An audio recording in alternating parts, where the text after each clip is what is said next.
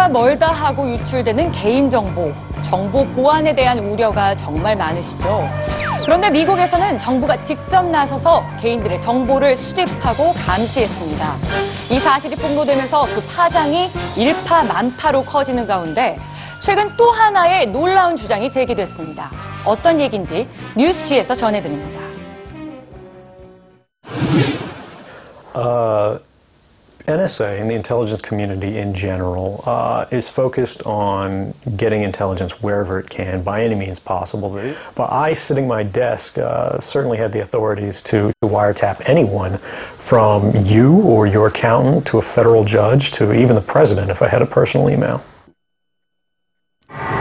지난해 6월 전 CIA 요원인 에드워드 스노드는 NSA, 즉 미 국가안보국이 전 세계를 대상으로 광범위한 개인정보 감시와 수집을 하고 있다고 폭로했습니다. 그는 기밀 문건을 공개하며 NSA가 프리즘이라는 감시 프로그램을 통해 수천만 건에 이르는 프랑스 국민들의 통화를 도청했다고 주장했는데요. 이후 우방국인 독일의 앙겔라 메르켈 총리와 반기문 유엔 총장, 후진타오 전 중국 국가주석 등 국적과 직위에 상관없이 최소 36개국 이상의 사람들이 NSA로부터 정보 감시를 당한 것으로 알려져 파문은 점점 더 커지고 있습니다. 이에 대해 미국은 국가 안보를 위해서 개인정보 수집은 불가피하다는 입장입니다. 미국은 2001년 9.11 테러 후 테러리스트로 의심되는 내외국인들을 영장 없이 체포할 수 있는 애국자법을 만들었는데요. NSA는 바로 이 법을 근거로 인터넷 서비스 기업이나 은행 등으로부터 이용자의 개인정보를 자유롭게 수집해온 겁니다. 그런데 지난 19일 또 하나의 논란이 제기됐습니다. NSA의 라제시 데 법무자문위원에 따르면 구글, 애플, 페이스북 등 미국의 거대 IT 기업들이 NSA의 이러한 정보 수집 활동을 이미 알고 있었다는 겁니다.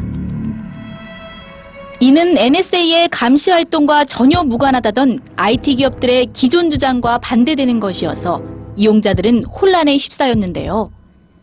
특히 세계 여러 기업들이 미국과의 계약을 파기하는 상황까지 벌어지면서 IT 기업들은 개인정보를 정부에 제공했다는 비난과 함께 엄청난 매출 손실까지 입게 됐습니다.